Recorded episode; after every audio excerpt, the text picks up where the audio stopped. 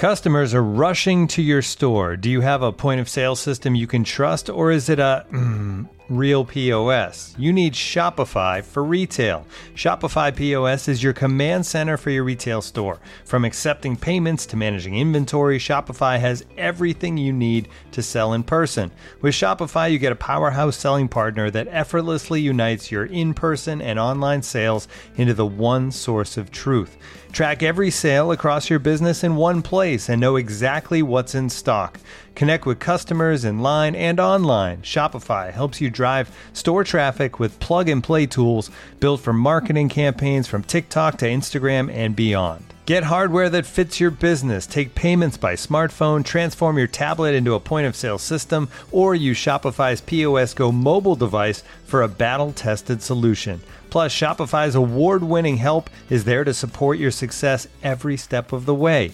Do retail right with Shopify. Sign up for a $1 per month trial period at shopify.com slash the athletic, all lowercase. Go to shopify.com slash the athletic to take your retail business to the next level today. Shopify.com slash the athletic.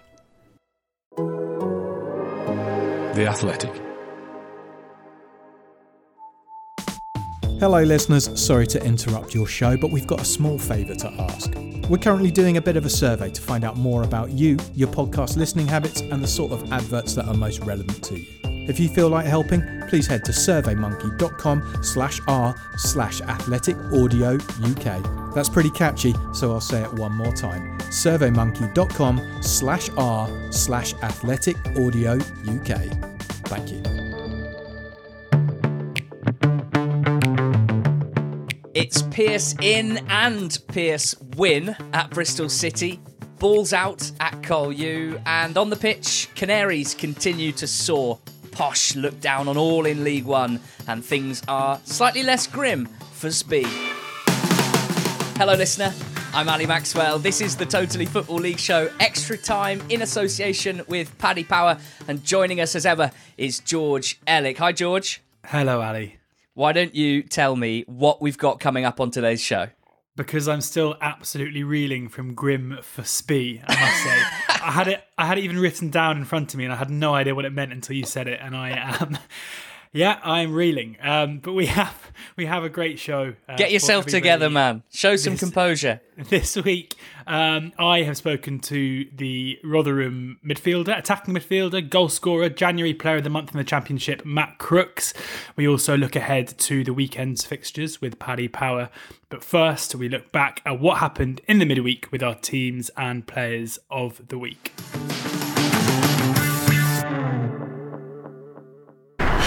Oh, mate, keep going. We're almost there. Oh, the legs have gone. Pressing is hard. The weather is so mentally fatigued. All right, lads. Already on the way down, are you? How was your view from the top? Liverpool might have peaked under Klopp, but at Paddy Power, if things aren't going your way, we'll give you your money back as a free bet if one leg of your fourfold acca lets you down. Paddy Power! Max free bet £10, min odds 1 to 5 on each leg. Online exclusive. Exclude shop bets and enhanced match odds. T and C's apply. 18 plus begambleaware.org. on Apple Podcasts, Spotify, Smart Speaker, and now ad free on The Athletic. This is the Totally Football League show Extra Time with George Elek and Ali Maxwell.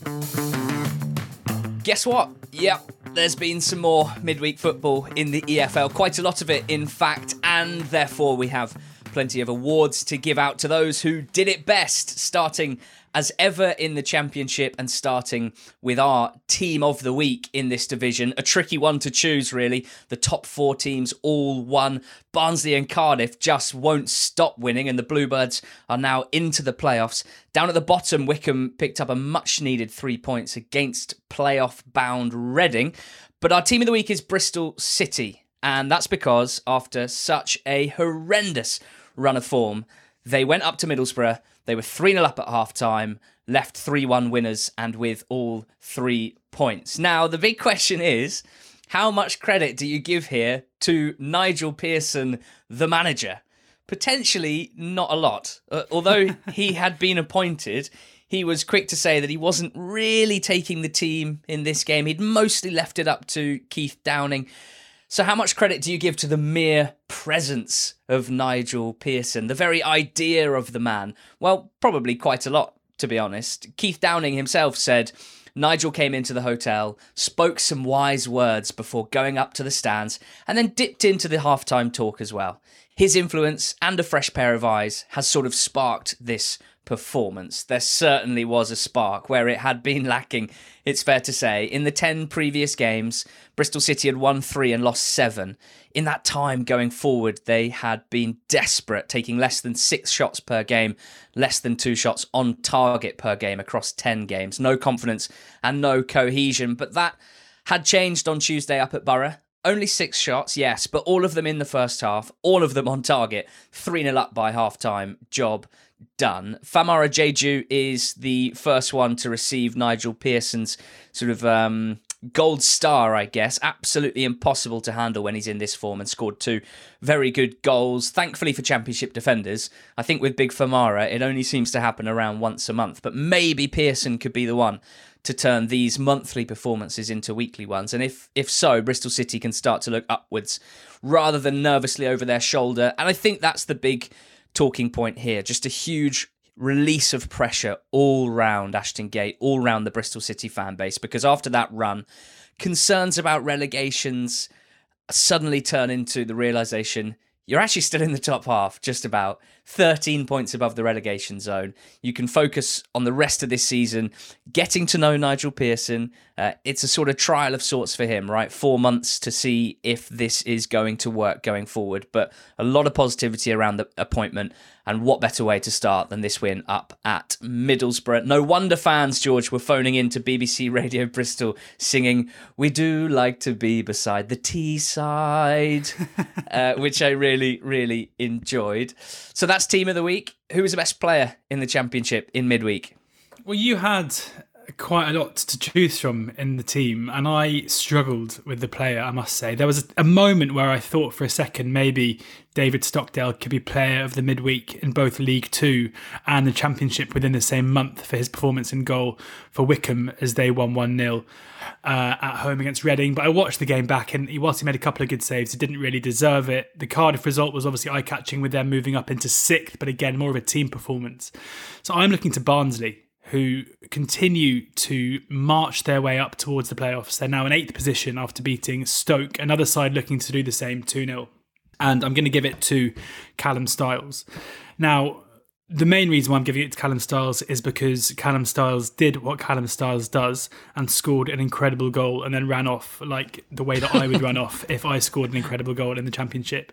And it was so him, you know, getting being the first to a loose ball as it comes out of the area, moving onto his left foot and hitting an absolutely beautiful strike across the keeper into the into the far right hand corner. And this is what Stars is all about and, and key to him. You know, he's a left playing as a left wing back wide in a 3-4-3 who you know previously has been a central midfield player as well. He has so many different attacking and defensive capabilities that make him such an important player for this Barnsley side. And I think in a way he encapsulates exactly what this Barnsley side is because they are fun to watch. They play with incredible energy. They are totally fearless. And that goal of Styles in itself showed exactly what they are. And in many ways, they're kind of the antithesis of Stoke, who are solid, who are fairly agricultural, can we say, who lack someone with this twinkle and sparkle that Styles provides for Barnsley on the left hand side. He's he's also very very capable defensively. You look at his stats from the game. You know he won all four of his of his aerial duels. You know despite not being a particularly tall player or particularly good in the air, he's very very combative as well.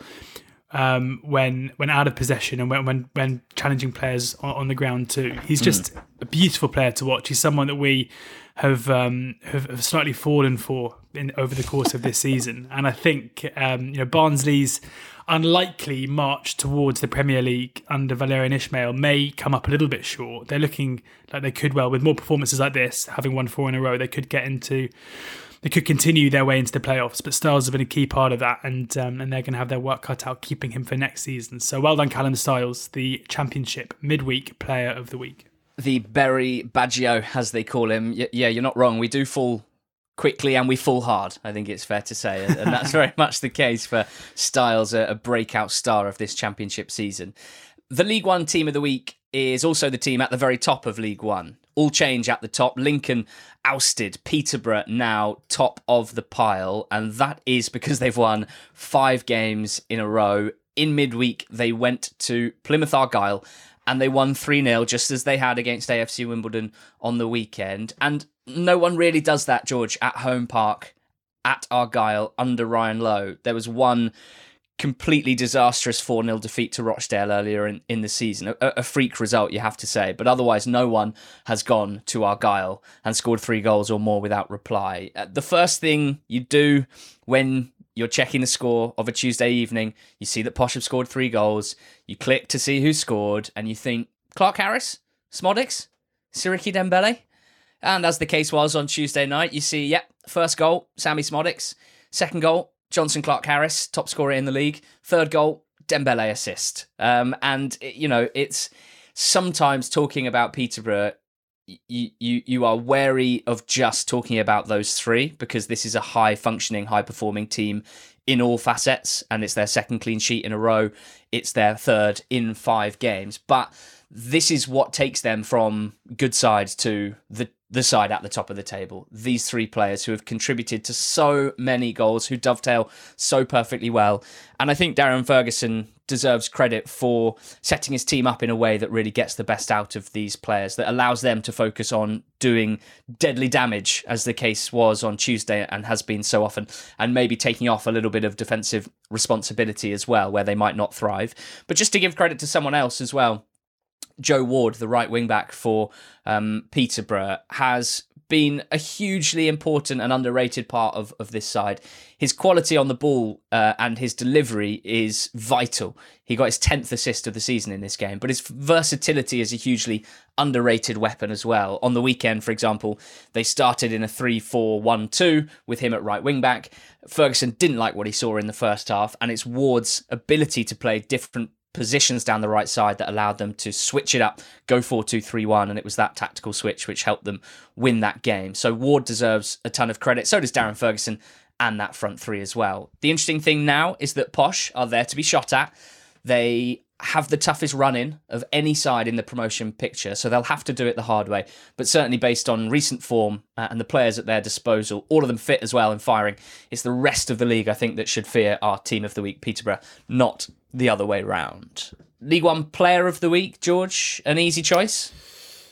Uh, not really, uh, but I think so much time is spent by ourselves and in the media criticising what's going on at Ipswich Town, and rightly so. Um, I'm not sitting here by any stretch saying they get they they get a harsh run, but I think when things are going right, we have to doff our cap and say fair enough because it's been a good week for Ipswich for, for Paul Lambert's side. Um, I watched their game on the weekend against Oxford, and they were comfortably the better side against a team who are amongst the best. Well, at least at that time, were, were the form team in the division over the stretch of ten or so games. Ipswich had the better of the chances in that game, and certainly more of them, and were probably unlucky to come away with just the one point. They then went to Hull, another team chasing promotion, and did a job on them. And the, the goal scorer, James Norwood, is the midweek player of in League One. And he's a guy who, you know, when he arrived at Ipswich, it seemed impossible that he would have the kind of time there that he that he has been having. It seemed perplexing that a guy who plays the way that Norwood does could be involved in a side who are so sterile because Norwood is a he's he's a you know a, a total bundle of physical energy. He's somebody who never stops running. He his running and his physicality probably means sometimes he's playing right on the edge, and he's a guy who gets off shots as if they're going out of fashion. You know, he will happily shoot from absolutely anywhere. It's not something that I'm necessarily a massive fan of in his game, but at Tranmere it led to plenty of goals, and he was someone who, you know, making the, the pretty small step up, I guess, from being incredibly prolific at, at, League Two level for a side in Tranmere who didn't create a great deal under Micky Mellon. It felt like at Ipswich it was it was a pretty good fit. Last season, he did okay. He was pretty reliant on penalties for goals, but this campaign, he's been mainly poor and mainly out of the team. He started just seven games this season, seven times coming off the bench. But his return to the starting lineup seems to have coincided with an improvement for Ipswich. You know, he he started he started three of their last four games, having not started very much at all before that. The first one was against Peterborough away from home, where he put them ahead 1 0. He then came off at half time, which presumably must have been a fitness issue, and they went on to lose the game 2 1. He then came off the bench against Northampton next time. He started against Oxford and was very lively throughout.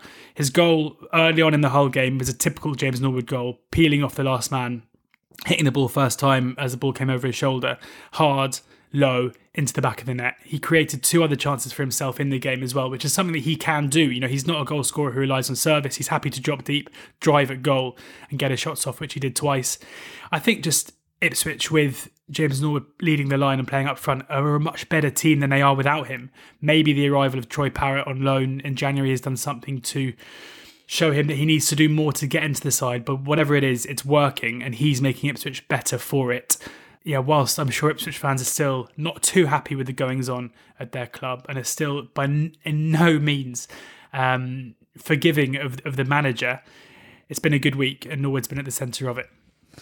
League Two was was really really difficult. I mean, one of the headline news, or one of the headline pieces of news from League Two in midweek was that the bottom three, who have looked all but cut off from the rest of the division, all won uh, and will all be heading into the weekend full of confidence, which is very exciting uh, and very surprising as well for all three to win. But none of them are our team of the week. Uh, Tranmere Rovers went to Carlisle and left with a, a 3-2 win, which was hugely impressive. There were some other uh, impressive candidates, and uh, sometimes it's just worth remembering that uh, we're here to bring you analysis of the EFL and some entertainment as well. And and far be it for me to suggest that was the only reason for me choosing Morecambe FC as our team of the week, because I'll argue to the hilt that they deserve it just based on the result, which was a, a 2-1 win over Salford City they were 1 0 down heading into injury time. And this result, if it had finished 1 0 to Salford, would have seen Salford City leap over Morecambe and Morecambe drop out of the playoffs. And it would have meant a pretty poor run of form was extended. Instead, I'm not going to say much here. I'm mainly going to let the Morecambe iFollow commentators do most of the work. We pick up in the 94th minute, 1 0 to Salford. Morecambe have a corner, and the commentators have been fuming at the time wasting tactics employed by Salford. No, it's not. It's John Osler again. Every time he's, he's, he's taking exactly the same corner, and they've Hendry's, dealt with it. Hendry was looking round as if, should I take it? It's decent. Yo! Yes! Hits the bar. Yes! Hits the bar. Get in! Down. Carlos No more than we deserve. Sorry, I went mental then. No more than we deserve. Probably knocked the audio off. a brilliant way to end any game, I'm sure you'll agree, and a, a well earned point, clearly, uh, the opinion of the Morecambe iFollow commentators. But that time wasting from Salford and the celebrations for the equaliser mean that in the next clip, we're still going. It's the 96th minute now. Hendry. Hendry gets it in low and out. Oh, it's nearly there. Oh, it's a great save. Carlos. Comes out to Tombs. Tombs shoots low and out. Yes! Yes! Come on! Yes! Let's have it! Come on! Get in! Absolute scenes in Morecambe, and not content with that injury time turnaround, the referee decides to play a little longer to the extent that Salford have a free kick in the 97th minute. Sorry, 98th minute. 97.45 is on the clock as Salford swing the ball in, and this really is the icing on the cake for these commentators. It's chipped in. It's no, it's gone. No, no! He's given a foul. a disallowed goal, a hilarious reaction, uh, a huge, huge smile on my face. That really, really did make my midweek. And back to back wins now for Morecambe. The ghost of Adam Phillips, plucked away from them on deadline day and sent down the road to Accrington, might finally have been put to bed and very much in the warm embrace of the playoff places instead of dropping out uh, of them. And I would just say, Morecambe their media team do a magnificent job creating what I think is some of the best content uh, across the whole EFL. Certainly, their YouTube channel is brilliant. The access that they get and the the humour that they that they produce is is brilliant. This was uh, well very much part of that theme. So thank you to the Morecambe iFollow commentators. Morecambe are team of the week in League Two. George, I mentioned there were uh, quite a lot of, of teams who were highly commended, shall we say. Um, who was the best player in the fourth tier in midweek? Yeah, I'm just realizing that I am really smitten with strikers called James in the EFL because my my midweek player uh, of League Two is James Vaughan of Tranmere, and I'll get on to why in a second. But before I do, for anybody who hasn't watched the highlights of Forest Green 1, Southend 3, should really go back and do so because the third Southend goal is an incredible strike. It's so far out that when you're watching it, you almost think to yourself, as Nathan Ferguson is about to strike it, please don't shoot from there, even when you know it's going to go in. Like, why else would somebody have sent me this clip of a Southend player shooting from 40 yards? It absolutely flies into the top left hand corner. It's such a pure hit. And so Nathan Ferguson almost deserves it for that alone, because also a really important three points for Southend, especially with all the teams towards the bottom doing fairly well in League Two. But I think the most significant result in League Two this midweek has to be Tranmere going up to Carlisle and beating them 3 2. again, taking points off Carlisle, who's, you know, we looked at them as being basically title favourites. Uh, in eighth position a couple of weeks ago because of all their games in hand, but a couple of poor results now, winless in four, and Tranmere really cementing themselves towards the top, especially with Forest Green losing, now just four points off top spot two games in hand on Cambridge and James Vaughan certainly the the key player here for it, getting the two goals from two one down in order to win the game. The first one was fortuitous. We have to say that it was effectively a kind of hopeful ball into the box, which seemed to evade everybody and go in. But Vaughan's performance throughout the game was about way more than his goals. He is such a live wire for this Tranmere side. And we talk about how many experienced players they've got. I mean, David Nugent came off the bench to provide the assist for his second goal, which was a fairly easy tap in. But, but Vaughan's performances are about uh, way more than about his goals. He is a, a player who probably shouldn't be playing in League Two, whose energy and his ability to move into the channels. If you look at the first goal, it's him who creates the opening in order to get the ball. He picks up the, up, picks up the ball on the left hand side, exchanges a couple of passes before delivering it in. And Tranmere under Keith Hill have been so much improved than they were under under Mike Jackson. And if they are to get back into League One at the first time of asking, it's going to be Vaughan who is essential to that. So James Vaughan, the League Two player of the midweek assist Nugent goal Vaughan was great to see uh, that winning goal. Hey, also James Vaughan League Two Player of the Week striker, James Norwood League One Player of the Week striker. Just spare a thought for Luton's James Collins, Championship striker called James, who is sitting at home wondering why and when George Elek will notice him and give him and give him a gong. Uh, there was some some managerial news uh, in League Two in midweek. George, the tone of my voice turns somber to tell you that Colchester United sacked their manager Steve Ball, and it's one of them, isn't it, where no one was particularly surprised. I think it's hard to argue that he didn't get uh, a pretty fair crack of the whip to to turn things around. Absolutely. And this is not a surprise where Colchester are in the table now. You know, you look at the the League Two table; they are in twenty first position. They still have a fair gap between them and the drop zone, seven points. But the way they're playing, the the rate at which they're picking up points, which I think is five points in the last twenty odd games, means that that's something has to improve, or they're going to end up in that zone. Especially with Southend, Barrow, and Grimsby all picking up points recently. Um, and this is, I'm afraid to say it, but this is a victory for those who like to look at underlying data in order to predict how teams are going to fare. Because even when Colchester were up, you know, not far off the playoffs a few months ago, their XG data was, you know, below the floor. They were they were consistently one of the worst teams in the division, stacking up on the data, stacking up on the quality of chances they were creating, and giving up in every game. And we said the performances have to improve or they are going to fall down the table. And that is exactly what's happened.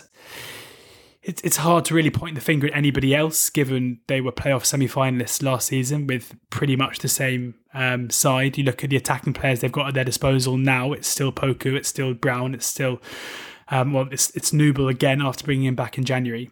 And they have the players. You have to think that a capable manager would be able to get them well clear of the teams towards the bottom of the table. So it's probably the right time to act. It would have looked incredibly harsh to sack him a couple of months ago, even if the numbers suggested this was going to happen.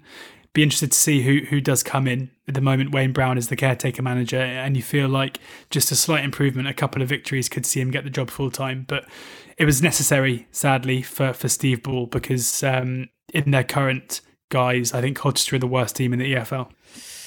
Right, that is the midweek action wrapped up then. And next, a little break from the on pitch stuff before we preview the weekend. We're talking to Miller man Matt Crooks. Looking for an assist with your credit card but can't get a hold of anyone? Luckily, with 24 7 US based live customer service from Discover, everyone has the option to talk to a real person anytime, day or night. Yep, you heard it right. You can talk to a real human in customer service anytime. Sounds like a real game changer, if you ask me. Make the right call and get the service you deserve with Discover. Limitations apply. See terms at discover.com slash credit card. This is the Totally Football League Show Extra Time, part of the Athletic Podcast Network. Now it's time for this week's interview. Uh, George had the chance to catch up with Miller's midfielder and Championship Player of the Month for January, Matt Crooks, all about life at Rotherham, playing under Paul Warne, and his charitable work as well. Great to be joined by you today, Matt. And we'll start off by chatting about the season with Rotherham so far and, what's left still to go as well. 16 games left, and at the moment you find yourselves just in the drop zone, albeit with games in hand on some of those above you. What's the mood like in the dressing room at the moment? Are you guys still pretty confident you can do what you need to to stay in the division? Yeah, I think the beliefs are in the squad and in the team. It's been a strange couple of weeks, really. I think if you'd have had this meeting last week, uh, I'd have probably said we are 100% sky high, like confidence absolutely flying, and then we've played uh, Norwich, Bournemouth, and then that's Forest last night. We've lost all three. Um, obviously, it was always going to be tough against Norwich and Bournemouth. Uh, the two very good sides in the division, and we knew it'd be tough to get a result away from home uh, both times. We tried, we didn't, and then we just seemed to be a bit flat last night against Forest and, and lost 1 0 again. So that's three 1 0 losses on the trot. But like I said, we've got games in hand, there's still a long way to go. And um, yeah, I think the lads have got full confidence that um, if we do play to our capabilities, that to stay in the league is is, is definitely possible. It's interesting because not often do teams who are down towards the bottom end of the table get quite a lot of plaudits from both opposition fans, opposition managers, neutrals, but everybody who sees your team play, sees your other in play, always comes out of it, you know, complimenting the intensity that you play with, how difficult you make it for the opposition to play their game. I mean, how does this team differ to the one that you joined in terms of that style back in 2019 when you got relegated from that league? I think it's quite similar, really. The, the ta- obviously the tactics are exactly the same. It's not changed much uh, on that on that front. Uh, obviously, it's the same management team, so I think the style of, of play is still the same. I think possibly we've got a better physical presence throughout the, the throughout the squad, and maybe possibly a bit more championship experience compared to last time. But I'd say the tactics are, pretty much uh, the same as last time. Do you think having that experience of, of being relegated, and obviously that was once a couple of years ago, but this is the third time of trying to stay in the league. Do you think that sets both the manager and, and the, the squad of players who were there previously in better stead to try and improve this time around?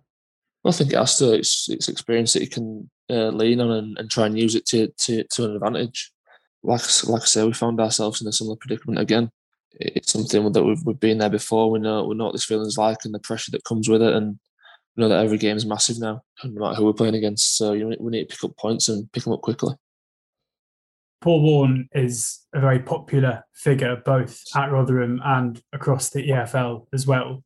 Um, you know, we, have seen how his management style, both on and off the pitch, maybe isn't quite the same as what we'd expect from EFL managers. How has it been playing under him for the last couple of years, and how important is it to the club to ensure that they keep hold of him no matter what league you're playing in next season? Yeah, I could tell from when I first signed it was a bit different to what I'd been uh, handed previously before in terms of managers. I met him the night before I did my, um, but that before I signed, did my medical, and he was basically showing me how the team wanted to play and what he saw me bringing to the team. And I was sat in my hotel room ready to sign, and he, I got a text off him, and it just said, "If when I'm, I'm not going to pressure you to sign, if you don't want to do it, you can back out." Which I thought was a bit weird because I was signing from the League Two team, going up to the Championship. So I could tell it was a bit strange. Um, no, he was he's quite an emotional fella and he, he, tries to connect it with his players on a on a more personal level uh, compared to other managers. And um, I think all the players buy into that, and uh, the group itself are a very close bunch, and we work for each other day in day out. And it's not often that you find a, a, team with every single one is such a good human being, and the gaffer prides himself on that. I think um, his management style is is massive on that, so it is something totally different. And even in pre-season, like talking about your families and your experiences throughout your life and what you've been through to to get to where you are now. And we have a poster in our change rooms, home and away. Just we we all sent a picture in of it says this is our why, this is your why. Sorry, and it's a picture of who your why is. Um, so it's good to get yeah, he's good on that side of things, the the emotional, the emotional side. You yourself have had a brilliant season so far individually. You scored six goals in the league, two assists. You were January Player of the Month as well. Um, in, in, terms of, I was reading the press release when it was announced you were Player of the Month, and before your quotes, it says not always easy in the on the eye that I thought was a bit harsh on your on your playing style. But you are, you know, you're six foot five player playing 10 it's not something we normally see your, your manager yeah. Paul Warne once described to you as a, as a mobile wardrobe on legs i mean it must be quite annoying to get this kind of feedback on your playing style especially when you're doing such good things uh, yeah i mean it's i guess because i'm so big and I don't know. Yeah, it seems to come across that not not so nice to look at. So I, I, I think the fans are happy that they're not in at the minute. I apologise to anyone that sees me on their iFollow and they've got to watch me play. um, but no, I was just they just comments out there, just get on my game and enjoy my football, and it's the way I've always played. And if I'm successful with it, then I'll continue to continue to do it.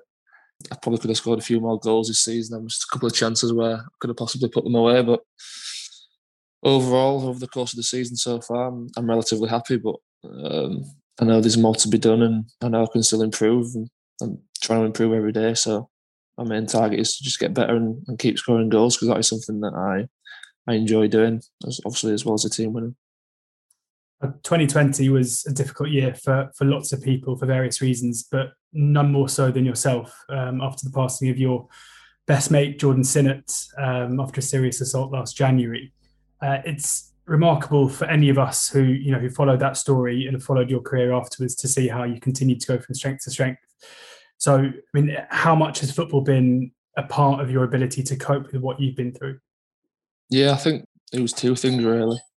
It was the the shirts that we did, the shirts appeal, uh, which amassed over 900 shirts, and then just going to football every day. I didn't really speak to anyone, uh, and I probably wasn't as sociable as I usually am. But uh, for me, on a on a personal level, it was just nice to go in somewhere and be able to train or play for 90 minutes and just kind of not think about it, and then just be a bit of a release from what was going out on outside of football you spoke about the manager and how he looks to connect emotionally with the players and get you co- connecting with each other. Um, I remember mm-hmm. interviewing Richard Wood a couple of years ago, and he told me about how the manager got all players in one meeting to stand up and, and give a speech on what mattered to them the most. Um, and Richard Wood just said that you know the the bond that that created between you was so important. Having gone through this, was it pretty special for you to be able to to lean on and to have that relationship with your fellow professionals at, at the club, given what you were going through? Yeah, definitely, especially Woody. I mean, Woody knew him as well, so it was kind of someone that I could turn to and, speak to if I, if I did need to speak to anyone. Probably the person I spoke to most, which is a bit surreal, really, looking back, because he's known as like the the nasty one, which Richard Barker, the assistant manager. Um, obviously, his brother passed away about a month before he committed suicide, so we'd kind of gone through um, two really difficult situations, and it was someone I could just talk to, and knew that he was kind of he knew how I, how I felt. Um, so it was it was nice to know that there was just someone there who could who could just lean on every now and then. You're currently raising awareness for the Jordan Sinnott Foundation set up in his memory. So can you tell us and the listener a little bit about that? Yeah, pretty pretty soon after, a couple of days after, I said to my girlfriend that I'd uh, I want to set something up.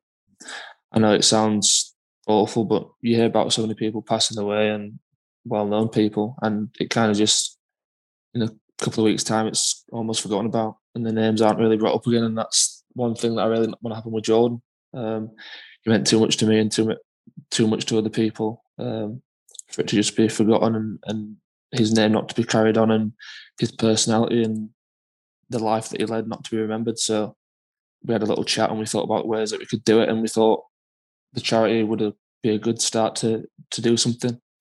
The charity itself obviously is helping young kids through through sporting activities. Um, and it's kind of like a perfect marriage of his personality and his his love for sports as well. So if we can help people through him, even though he's not here, and bring smiles to faces, which is what it's all about and what he was so good at, then it'd be successful for me, and I'd, I'd feel like I'd, done him proud and and done him done his name uh, the right the right honourable thing. So uh, we're doing that at the minute. It's difficult doing sporting activities during lockdown because everything's kind of on the back burner. But we've been able to help homeless people. Uh, we've just done a hundreds of pounds um, worth of it's like an Amazon wish list for Bluebell Wood in Rotherham.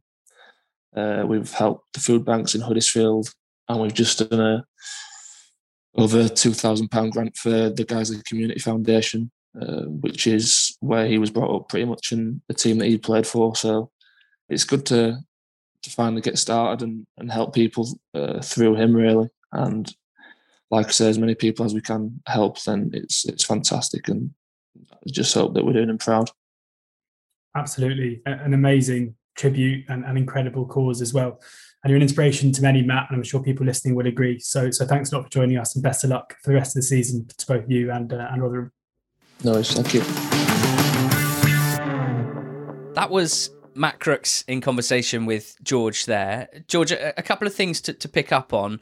Firstly, you know, leaving aside what he is known for and currently doing very well, which is playing football. What an incredibly tough year personally for him, and um, you know, speaking very bravely and openly about it, and it it hammers home the importance of of talking. There are so many ways of coping with, with grief uh, and other mental health problems, and what works for one person doesn't always work for another. But you know, I've been through similar sorts of things to that. And my advice is always that talking to those close to you, talking to those with similar experiences, can offer so much support for you, both in the short but especially in the long term as well. And you know, to to be able to help others using Jordan Sinnott's legacy as well as Matt and so many others are doing is is absolutely fantastic. So that that's one of the main things I'll take away from your chat with him. But but it's always fascinating, you know, going back to football to hear about Paul Warne, his leadership style, George, and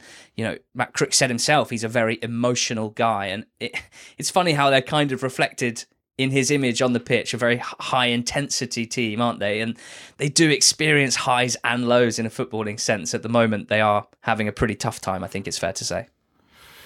Yeah, I mean, it's as I kind of mentioned in the interview, it, it's always stuck with me from when I spoke to, to Richard Wood, the captain there, about this um, management style or man management style, I should say, of, of Paul Warne, How that must just be totally transformative in terms of everything about a football club. You know, we can look at the EFL right now and say that how many teams, I mean, 20, 25 teams look to be in some kind of chaos.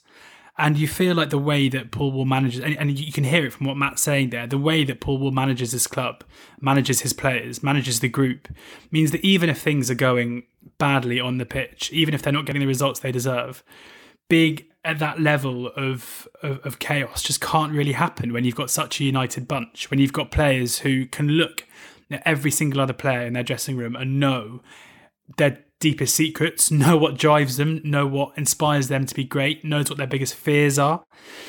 And you know, Matt went through something that um, that hopefully you know not many people have to go through. And I, and I went off off script, I guess, um, at the end where when I said that he was inspiration, I meant it because I was listening to him thinking, Christ, if I'm ever in this kind of situation, I'm going to think back to this conversation and use it as a means to turn something terrible into something positive. Uh, yeah, and, and, and as you say, they their performances on the pitch reflect exactly that because they are a side who, even when they're when they're beaten, you can be pretty sure that no team comes away from a game against Rotherham thinking, right, well, that was an easy three points. Um, you, think back to the game against Derby a couple of weeks ago, where Derby were the better side throughout the throughout the game, and Rotherham ended up winning three 0 with three goals in the last five minutes.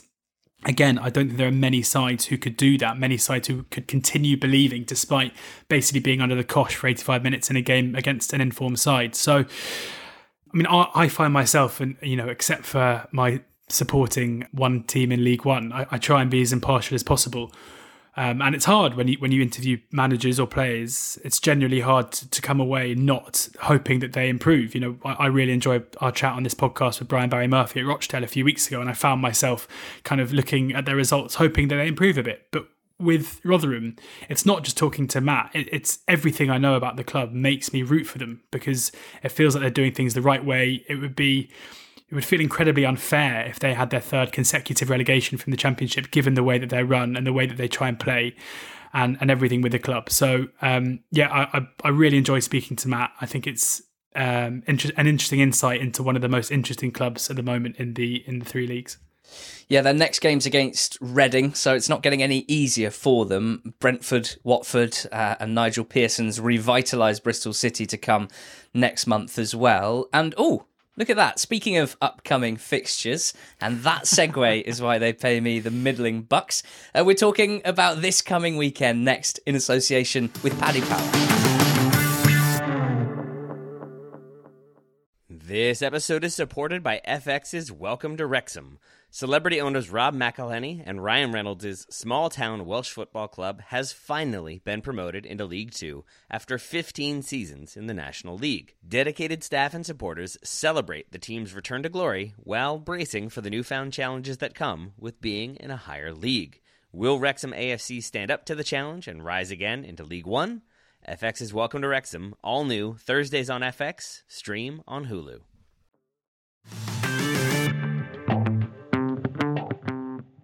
This is the Totally Football League Show Extra Time, part of the Athletic Podcast Network. Yes, it's weekend preview time. We always end with some previews, one for each league. And in the Championship this weekend, this Friday, to be more specific, George, at Pride Park, there is no bigger match. No, that isn't. Friday night, under the lights, it is, of course, Derby against Nottingham Forest. A massive rivalry that's seen a couple of one all draws in its most recent editions, but if it could have got any tastier, I think it did in the game last July, where, of course, Derby, 10 man Derby, grabbed a very, very, very late goal to further dent Forest's playoff hopes. Um, but here, you know, I think if you told us back then that the two managers for this game, um, I don't think we'd have been too surprised to hear that Wayne Rooney was in charge of Derby, but certainly Chris Hughton's appointment of Forest would have been a bit of a surprise with Sabri Lamouchi not being too far into an all new deal. But Rooney's Derby continue to go from strength to strength. They've won six of their last eight games. They've won all three of their games at home in that run as well. Interestingly, um, you know, whilst a lot of the the talk around around Wayne Rooney's derby is how he's improved them. But at the time when Rooney took charge, it was the same time that Krystian Bielik returned to full fitness and came back into the side. So there was this question about is it Rooney or is it just the fact that Derby have maybe one of the best, well, definitely one of the best centre midfielders in the championship suddenly coming into their side and dominating games. I think when Bielik got injured against Bristol City back at the end of January, I probably would have leaned towards the latter would have thought the Bielik's absence would be a massive pain for Derby. It hasn't really been the case. They've continued to be very, very good. Shinnie is a key creative force in midfield. And if you watch the game back from midweek, the 2 0 win over Huddersfield, you can see that both in terms of him nearly scoring from a corner, which leads to the first goal, and generally just running the show in the middle of the park. Bielik's absence also has opened um, the way for Max Bird to come in, come back into the side. Bird had an incredible start to the season last season, really towards the back end of the campaign saying that he thought Bird was the first name on the team sheet for, for Derby, despite being a teenage centre midfielder. He's still struggling for form. There's no, you know, I'm not sitting here saying that we're seeing the same Max Bird that we saw from last season, but I think getting minutes for him will be a key part of this. And, and that's what's interesting for me about this Derby side is you've got players like Bird, like Jason Knight, like Lee Buchanan, who will understand more than others just what this derby means. I mean, I know it's a bit of a football manager cliche, but often, often you're asked how much having homegrown players can be important in games like this, and I and I think you can't underestimate how big that is, especially when there aren't fans there. So I think that could give Derby a bit of an edge. But certainly, if I was Chris Hughton coming to this game, I would know that just like his own side, they might look at their lowly positions in the table and and and to others might look like one of the poorest teams in the league. That is not the case. One other player to watch out for, and I think he will relish the occasion, is the 34 year old Colin Kazim Richards, who is just a battering ram up front with loads of quality as well. Every part of his game makes Derby stronger. He holds up the ball brilliantly. He drops deep and creates so well. Look at the ball through to um, to Martin Waghorn for his first goal in 18 appearances, um, which could be a key fact as well with him back in amongst the goals. Kazim Richards proving to be one of the shrewdest pickups, I think, in the Championship this season. And Derby come into this in pretty good form. Well, I'm bang up for this one. And to be honest, I think your analysis was terrible. I think you are scum. I, I, actually find your very existence, George, an insult to me and to my family. I'm representing Nottingham Forest in this preview, and I'm taking a different approach to your more measured analysis. I'm flying through the back of you two minutes in, ready to stick it right up you and Wayne Rooney's Derby County. You know, all of that stuff is is fascinating, is interesting, isn't it? But it means nothing because Chris Hughton takes over Nottingham Forest and has to sift through the wreckage left behind by Sabri Lamouchi. Not all Sabri Lamouchi's fault, I think it's fair to say. And Hughton started slowly. Uh, first 14 games, just three wins, four draws, and seven defeats. But the next 14 games, this is Chris Hughton. This is what everyone expected to happen when he was appointed, and it is happening. Seven wins in 14, five draws, just two defeats. This Forest side are very difficult to beat, not unlike the Rams, their counterparts, their rivals. Uh, in fact, only three teams have picked up more points than Forest since mid December. So they're in good form based mostly on defensive solidity, seven goals conceded in 14 games. That is going to get you where you want to be. They've only scored 16 in 14. So even if I am representing the red corner here, it would be wrong for me to suggest that they are purring going forward, that they are consistently creating and taking a ton of chances. And to be honest, to be serious, I'm not expecting a, a, rampant display from Forest. I think it'll be a low scoring game, most likely decided by a set piece goal, maybe a, a, a, flash of quality from a Kazim Richards or from one of Forest's talented players. The only thing I'm absolutely sure of is that Ryan Yates is going to absolutely smash Jason Knight if they come across each other in a 50 50. Um, for more analysis of this game and what a smashing game it is in the Championship on Friday night, over on the Two Stars podcast, which is the Athletics Nottingham Forest pod, they got Ryan Conway, who's the Derby correspondent for the Athletic, to tell them what he thinks is going to happen, and it all got pretty lively. All right, final question. Uh, going to have to ask you for a prediction, please. 5 0. Forest don't normally score that many. um, I, I, I think Derby will win. There's, there's just a, a weird professionalism about them. sort of this, this almost um, early 2000s German efficiency. So yeah, I mean, tricky one to call definitively. I think it's fair to say Paddy Power's odds certainly reflect that. Derby six to four favourites, Nottingham Forest two to one, and the draw two to one as well. If you want to hear the whole chat, more chat on this, go over to the two stars feed at the end of this show. No sooner, certainly, because we've got plenty more to come. Previewing a game next up in League One, George. We talked about how ridiculously tight this relegation battle is in League One basically seven teams involved, barely any points between them. This weekend, Rochdale host Burton. And they look like they might be passing each other in the league table um, fairly soon if Rochdale don't get a grip on things. Burton are the favourites here, seven to five away at Rochdale. Rochdale seventeen to ten. The draw twelve to five with Paddy Power. What is going on with Rochdale? Like we, you know, everybody knows and has been calling them the entertainers of the EFL. The the goals for and the goals against records are well documented. Under Brian Barry Murphy, the the style of football we spoke about with him on the podcast, where it was all about giving players the freedom to play, concentrating on the process, you know, all of this stuff. It's vanished into thin air. Their last three games, they have lost 1 0, 0 0, and 0 0. They've mustered five and four shots in their two away games against Blackpool and Northampton. I'm a little bit confused as to what's going on here. Like, is this a deliberate attempt by Brian Barry Murphy to say, right, we are conceding way too many chances. Let's go completely against what we normally do and and give away the ball, let uh, let the opposition have it, and try and spring them on the counter. If that's what they're doing, it's not really working because they aren't creating too many opportunities themselves. So I'm concerned for this Rochdale team. I think they rightly came in for some criticism for their style of football before. Um, you know, I, I spoke on BBC Radio Oxford after Oxford's game against them, which ended 4 3 only a few weeks ago. And the general consensus from the ex pros who were on that show was you, you can't do this. You know, you cannot play in this way where you're happy to concede goals because it's the right way to play.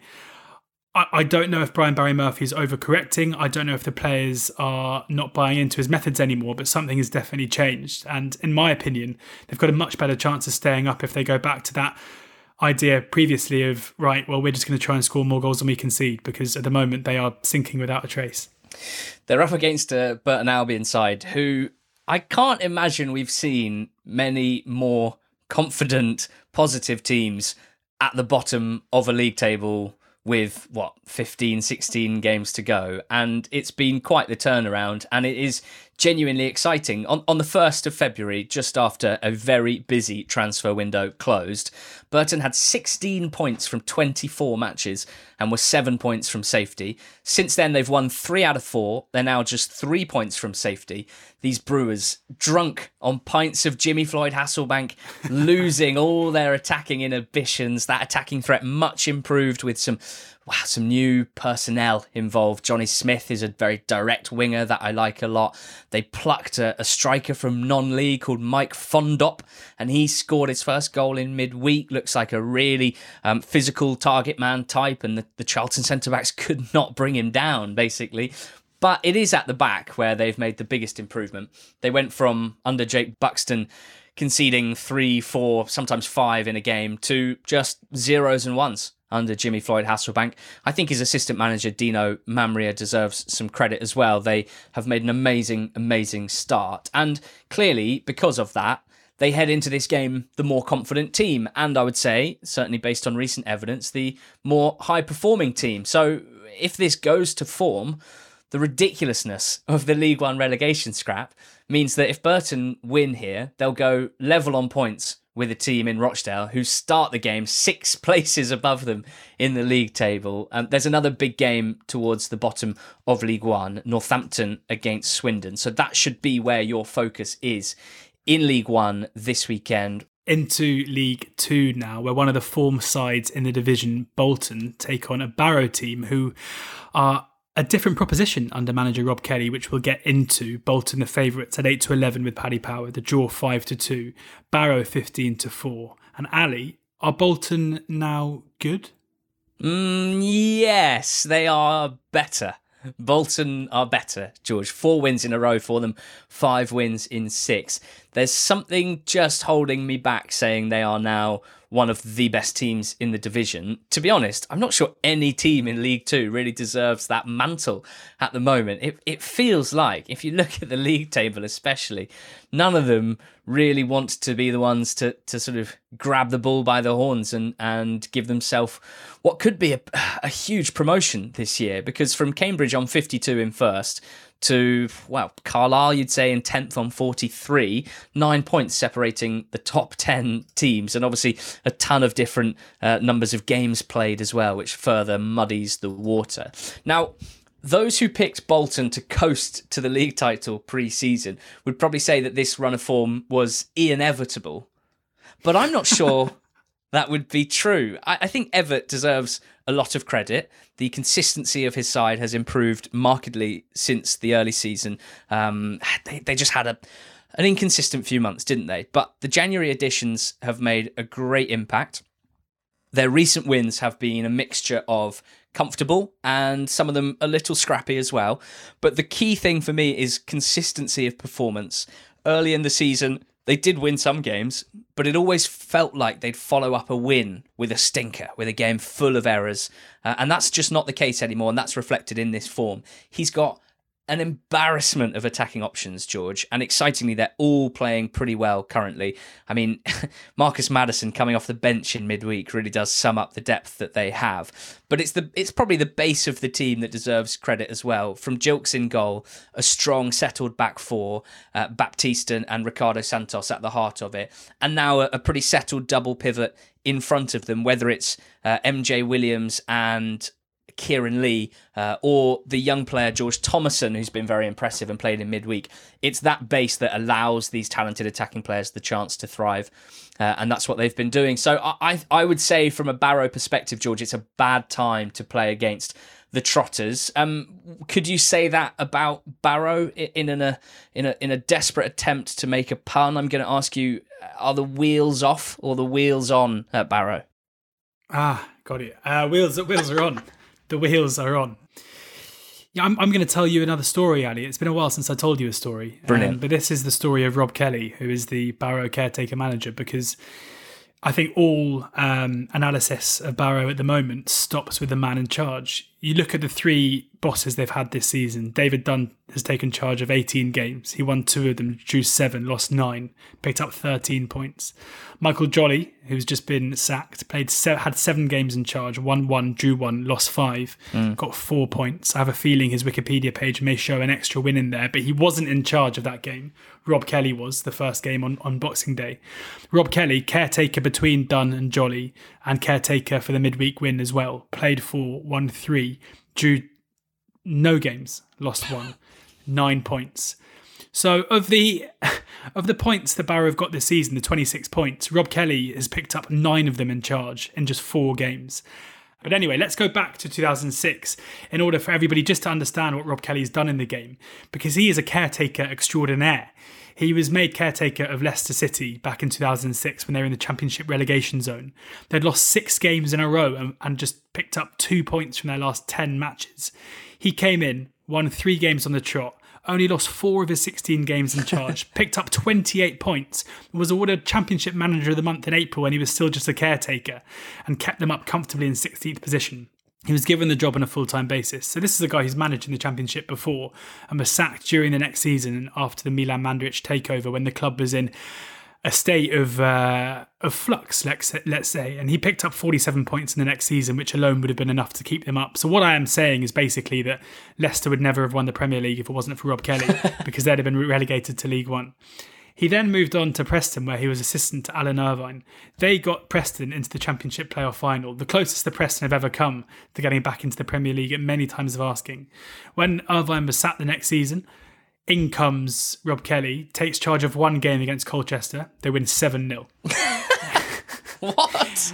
He then goes to Nottingham Forest for a bit where he's assistant and has a couple of caretaker spells before then going to work under Irvine again at West Bromwich Albion. Eventually, Irvine leaves the club. Caretaker, caretaker Kelly comes in. FA Cup game, Gateshead. What's the score? 7 0. he then goes to a, a relationship with Uwe Rosler starts. Initially at Leeds, where he's assistant, then he's his assistant at Fleetwood. The two of them take Fleetwood to their highest ever finish. They finish on in fourth in League One with a, an 82 point haul, which could, in some uh, editions of the league, be enough to take you up. Then he moves on to Bury, where he's assistant to Ryan Lowe in that season, where Bury get promoted up into League One. But due to off-field issues, of course, never um, are never able to take part in it, and, and the club folds. But anybody who saw that Bury team knows how good they were.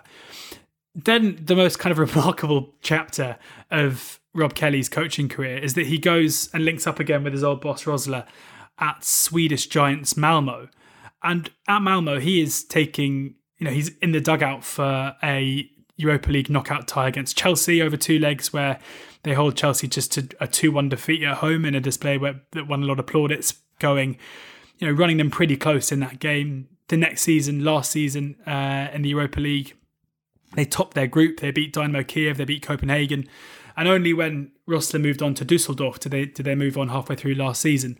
And then didn't really take charge of many games at Dusseldorf because of uh, of COVID and what happened, and then in the summer turning up at Barrow. So he's the best manager in the league, isn't he? This is a guy who has assistant manager experience in League Two of of overseeing one of the best teams we've seen in League Two in recent times. In League One, at a very very good Fleetwood side. In Europe, in the Championship, his CV is is remarkable, and um, I guess what I'm saying is it's not a massive surprise to see that he might be a bit of an upgrade on David Dunn and Michael Jolly. What I will say is that he was very clear during that first caretaker spell that he didn't want the job. I'm not sure if what happened at Leicester has, has meant he's pretty happy as an assistant, but I can see why Barrow would want him in charge, and, uh, and and it, it, kind of rings true that this guy might be a bit of a, a step up in terms of managerial caliber than maybe the two men that preceded him.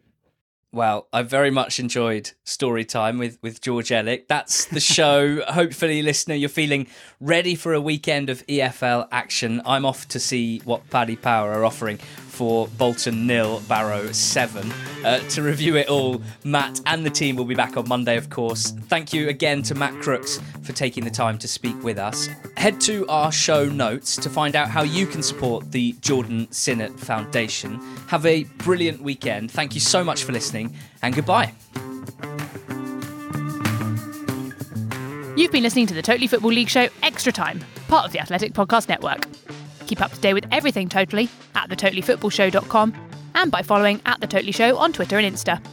Check out all of the Athletics football podcasts on Apple, Spotify, and all the usual places, or listen ad free on the Athletic app. The Totally Football League Show is a Muddy Knees media production and sponsored by Paddy Power.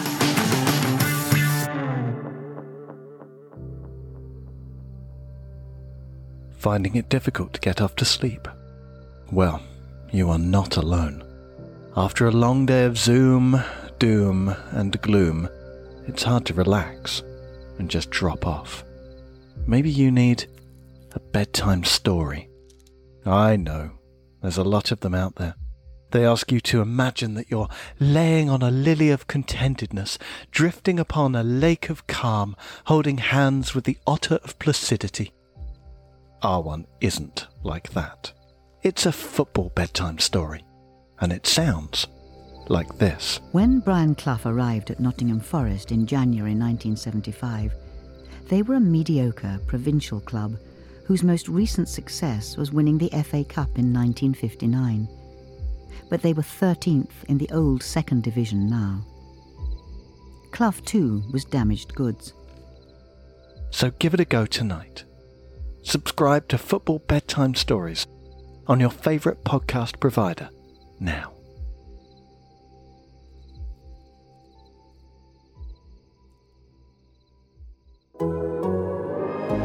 The Athletic. As you've probably heard by now, we've teamed up with BetMGM this season. We'll be using BetMGM lines to make all of our picks, and we'll have special offers for our listeners each week. If you haven't signed up for BetMGM yet, use bonus code The Athletic, and you'll get a one-year subscription to The Athletic, plus up to a $1,500 first bet offer on your first wager with BetMGM. Here's how it works.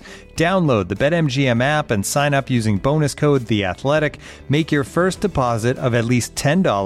Place your first bet on any game and claim your voucher for a one year subscription to The Athletic. See BetMGM.com for terms. U.S. promotional offers not available in D.C., Mississippi, New York, Nevada, Ontario, or Puerto Rico. Gambling problem? Call 1-800-GAMBLER. Available in the U.S. Call 877-8-HOPE-NY or text HOPE-NY 467-369 in New York. Call 1-800-NEXT-STEP in Arizona. 1-800-327-5050 in Massachusetts. 1-800-BETS-OFF in Iowa. 1-800-270-7117 for confidential help in Michigan. 1-800-981-0023 in Puerto Rico. First bet offer for new customers only in partnership with Kansas Crossing Casino and Hotel. Don't forget, if you haven't signed up for BetMGM yet, use bonus code The Athletic, and you'll get a one-year subscription to The Athletic, plus up to a $1,500 first bet offer on your first wager.